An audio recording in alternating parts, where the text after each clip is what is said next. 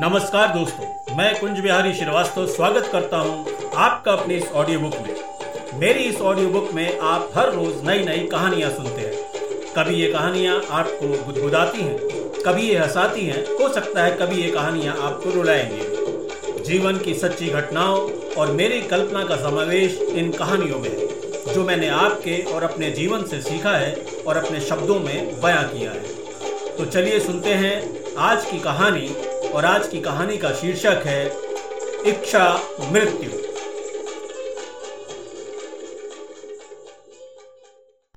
आज रात 12 बजे जब दुनिया सो रही होगी, तब भारत स्वतंत्र जीवन के साथ नई शुरुआत करेगा। रतनलाल पंजाब के होशियारपुर डिस्ट्रिक्ट का एक नौजवान बड़ी उम्मीद से आज़ादी का भाषण सुन रहा था। रतनलाल तब 12 बरस का था, आज पिचासी बरस पूरे हो चुके हैं। The midnight hour, when the world sleeps, India will awake to life and freedom. Ratanlal जी से मेरी मुलाकात एक बार की है। वो भी उनकी जीवन संगनी विद्या देवी के तेरहवीं के ब्रह्म भोज पर।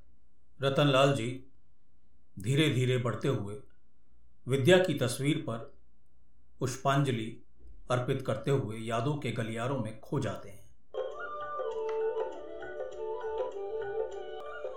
हिंदुस्तान का विभाजन नहीं हुआ था बेटा। जब भी बटा, पंजाब ही बटा, विभाजन तो पंजाब का हुआ था।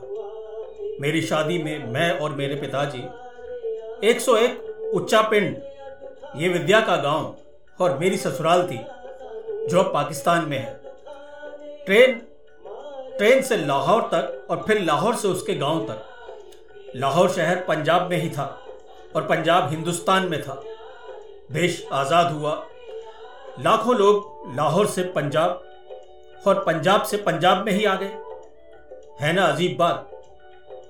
एक रात में ही मेरा ससुराल पाकिस्तान हो गया। रतनलाल मुस्कुराते हैं। मेरा ससुर दौलत राम लीदड़कड़ा डिस्ट्रिक्ट नवा शहर पंजाब में था। वहाँ आ गया। अपने ही देश में। हम इस देश में प्रवासी हो गए। बेटा, बकरियाँ तो हिंदुस्तान में बंधी थी हमारी, लेकिन घास पाकिस्तान की खा रही थी। पंजाब ना कितनी बार टूटेगा। विभाजन की मार, कभी खालिस्तान, आतंकवाद, और अब नशा और नशे की लत। हमारे जमाने में यह सब नहीं होता था। विभाजन मजबूरी थी या बहाना? हमारा काम था नदी में नहाना और गायों को चारा खिलाना। शाम होती तो साझा चूल्हा जलाना।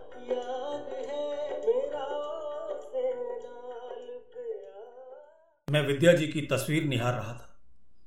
देखकर हैरत में था रिश्तेदारों और दोस्तों का हुजूम। आजकल रिश्ते है ही नहीं।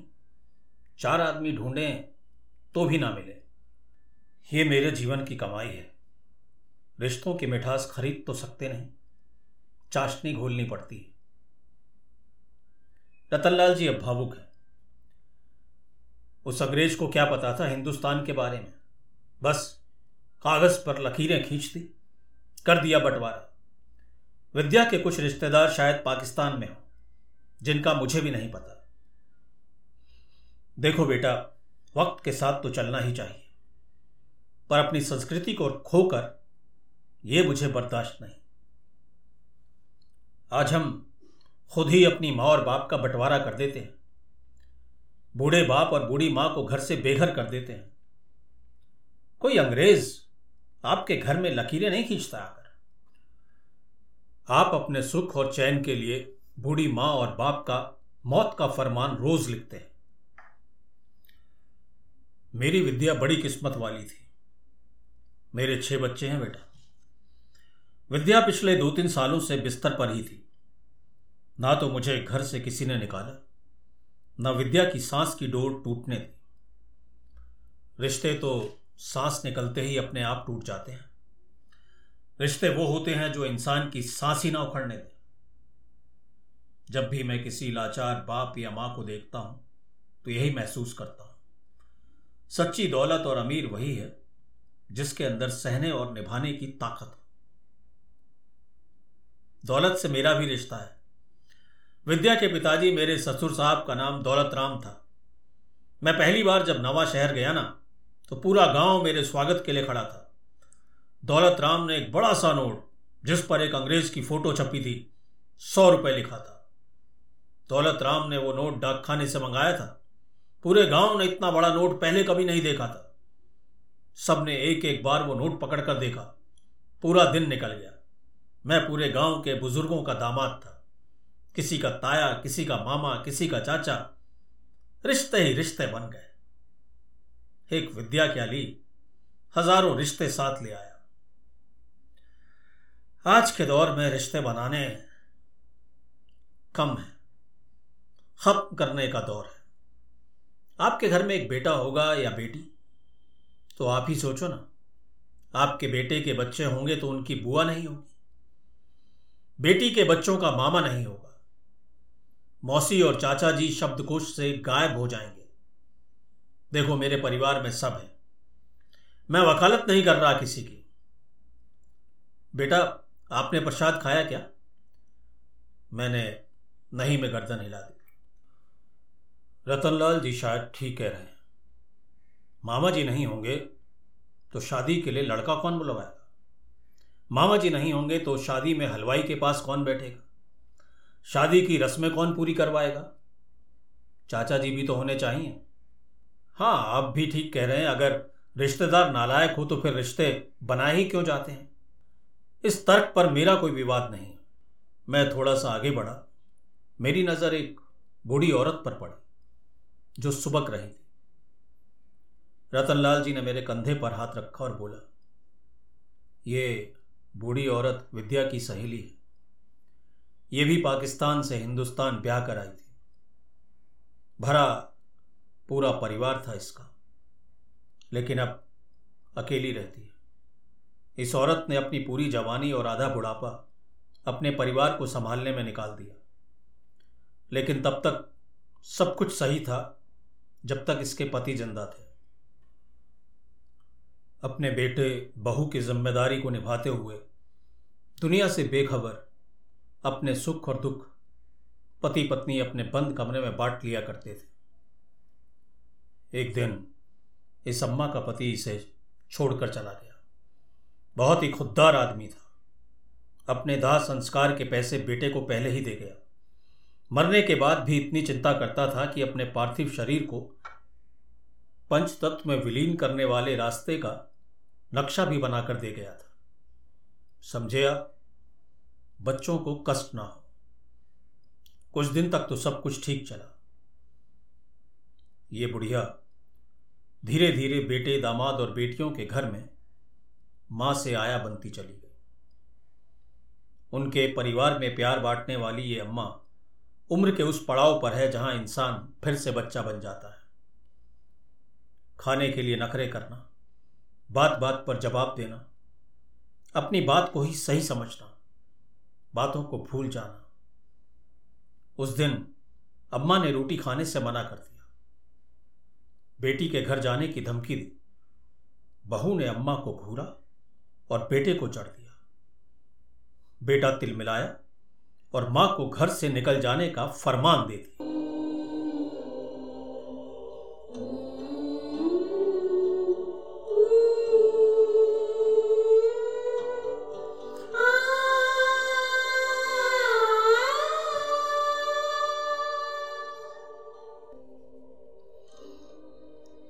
इतनी सी भी शर्म नहीं थी कि उसकी उम्र और उसके दूध के कर्ज को याद करे।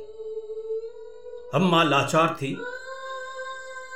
समाज पर भरोसा था। लेकिन घर से निकाले जाने का अपमान सह नहीं पा रही थी। अभी तो सांस चल रही थी। पर रिश्ते की डोर टूट चुकी थी। अम्मा अपने मरने की कामना करती है। कोई समझता क्यों नहीं है? उसको बदले में कुछ नहीं चाहिए। लेकिन जब हम समाज में उसे माँ कहते हैं तो सड़क पर क्यों फेंक देते हैं? घर में पत्थर की मूर्ति को माँ कहकर पूजा करते हैं। यही लोग, अम्मा जब मर जाएगी ना तो उसकी तस्वीर पर फूल चढ़ाकर उसकी आत्मा की शांति का पाठ करा देंगे। क्या कसूर है? क्या कसूर है एक माँ का? उसने आपको जन्म दिया है। आपको ठंड ना लगे, अपने हिस्से की रजाई आपको उड़ा दी। पूरी पूरी रात जागकर आपको सुनाया उसने। यह कर्तव्य नहीं है। ममता है उसकी। उसकी कीमत आप उसे वृद्ध आश्रम में छोड़कर पूरी कर दोगे। क्या विभाजन 1947 में ही हुआ था? देश का विभाजन नहीं दिखता है आपको। माँ का नहीं, घर का नहीं, कौन अपना घर छोड़ना चाहता है? ना तो 1947 में सोचा था किसी ने, और ना ही आज। तब सियासत थी। आज रिश्तों में भी सियासत है। तू उसका बेटा है या बेटी? उसने तेरे को चाँद दिखाकर रोटी खिलाई है। बरसात उसको अच्छी नहीं लगती थी क्योंकि बरसात में चाँद नहीं निकलता था। माँ रोती थी, अगर आज चंदा नहीं दिखेगा तो मेरा बच्चा रोटी कैसे खाएगा? अरे यार, तू भी उसकी उंगली पकड़कर सड़क पार करा दे। तू भी तो उसको अपनी गोद में बैठा तू भी तो उसकी हर गलती को अनजान समझकर भुला दे दूध गर्म है तो फूक मार के पिला दे दवा दे, ना दे उसे उपेक्षा का जहर जब तक उसकी सांस है, रिश्तों की डोर पकड़े रख। पतंग नहीं है जिसे तूने उड़ाया और तोड़ दी। पता नहीं कहाँ गिरेगी। किसको पैरों तले कुचल दी जाएगी। या पानी में भीग कर गल जाएगी। उसकी आँखों में बार बार गंगा क्यों बहने देता है? गंगा का जल जिस तरह पवित्र है ना, उसके आँसू भी उसी तरह पवित्र है। रतनलाल जी मेरी तरफ़ बढ़ गए। वो समझ गए कि मैं शायद भावुक हो रहा हूँ। विद्या देवी दो साल बिस्तर पर पड़ी थी। नली लगी थी। सिर्फ़ निहारती थी। याददाश्त धीरे धीरे खत्म हो चुकी थी। लेकिन रतनलाल के रिश्तों की डोर इतनी मज़बूत थी कि वो दुल्हन जो पाकिस्तान से आई थी, वो हिंदुस्तान से जाना ही नहीं चाहती थी। जीवन और मृत्यु का मसला निश्चित रूप से बहुत ही संवेदना भरा होता है। ऐसे लोग भी हैं जो बुज़ुर्गों को सिर्फ़ इसलिए मार देना चाहते हैं कि उनकी संपत्ति उन्हें मिल जाए। सड़कों पर छोड़ देते हैं बूढ़े माता पिताओं को और खुद आलीशान मकानों में रहते हैं। आश्रम और ओल्ड एज होम उन्होंने ही बनवाए। ऐसे में अम्मा जैसी बुढ़िया क्या करे? इच्छा मृत्यु की कल्पना ना करे। चरनी रोड स्थित ठाकुर द्वार की लक्ष्मी चाल, जो मुंबई में है, लवाटे दंपत्ति ने दो बरस पहले सुप्रीम कोर्ट में इच्छा मृत्यु की याचिका दायर की थी। दोनों एक दूसरे के बिना खाना नहीं खाते थे। हालाँकि दोनों ने संतान अपनी इच्छा से नहीं की थी, लेकिन दोनों चलते फिरते मरना चाहते थे। सुप्रीम कोर्ट ने ऐतिहासिक फैसला देते हुए पैसिव यूथेनेशिया, यानी इच्छा मृत्यु को मंजूरी दे दी थी। पैसिव इच्छा मृत्यु, इसके अंतर्गत बीमार पड़े मरीज़ के ज़िंदा रहने के लिए लगाए गए जीवन रक्षक सपोर्ट सिस्टम को हटा दिया जाता है। ये फैसला ऐतिहासिक है। लवाटे दंपत्ति इस फैसले से खुश नहीं थे, क्योंकि वो अपने जीवन से चलते फिरते मरना चाहते थे। वो किसी के ऊपर आश्रित नहीं होना चाहते थे, ना ही किसी के ऊपर रहमो करम की ज़िंदगी जीना चाहते थे।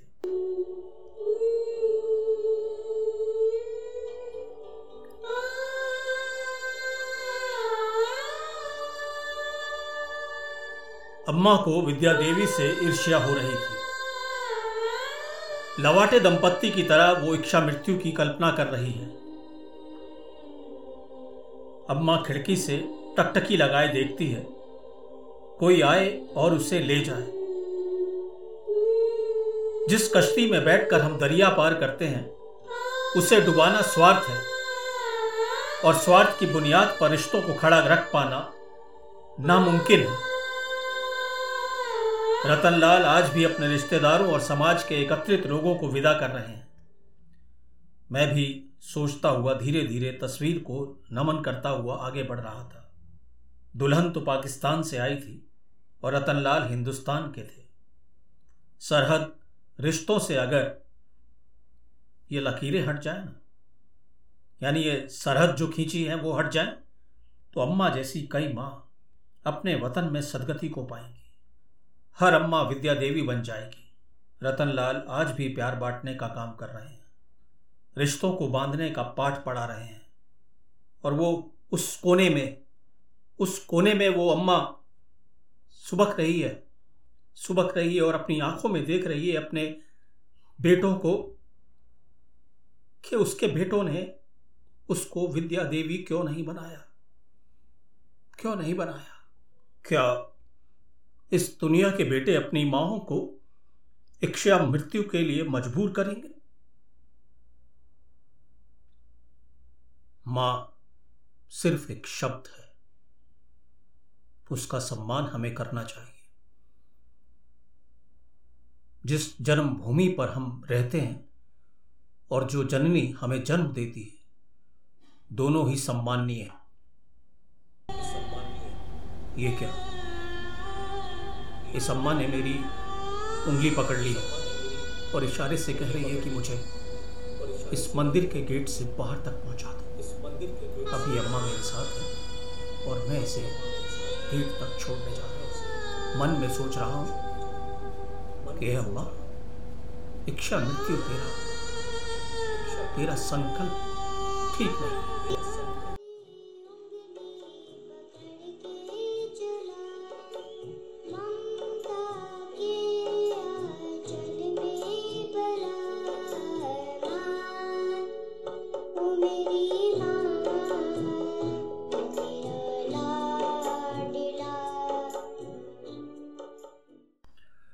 दोस्तों ये थी आज की कहानी। इच्छा मृत्यु। आपको ये कहानी कैसी लगी? अपना फीडबैक ज़रूर दीजिएगा। कहानी सुनने के लिए मैं आपका शुक्रिया अदा करता हूँ। फिर मुलाकात होगी। तब तक के लिए आज्ञा।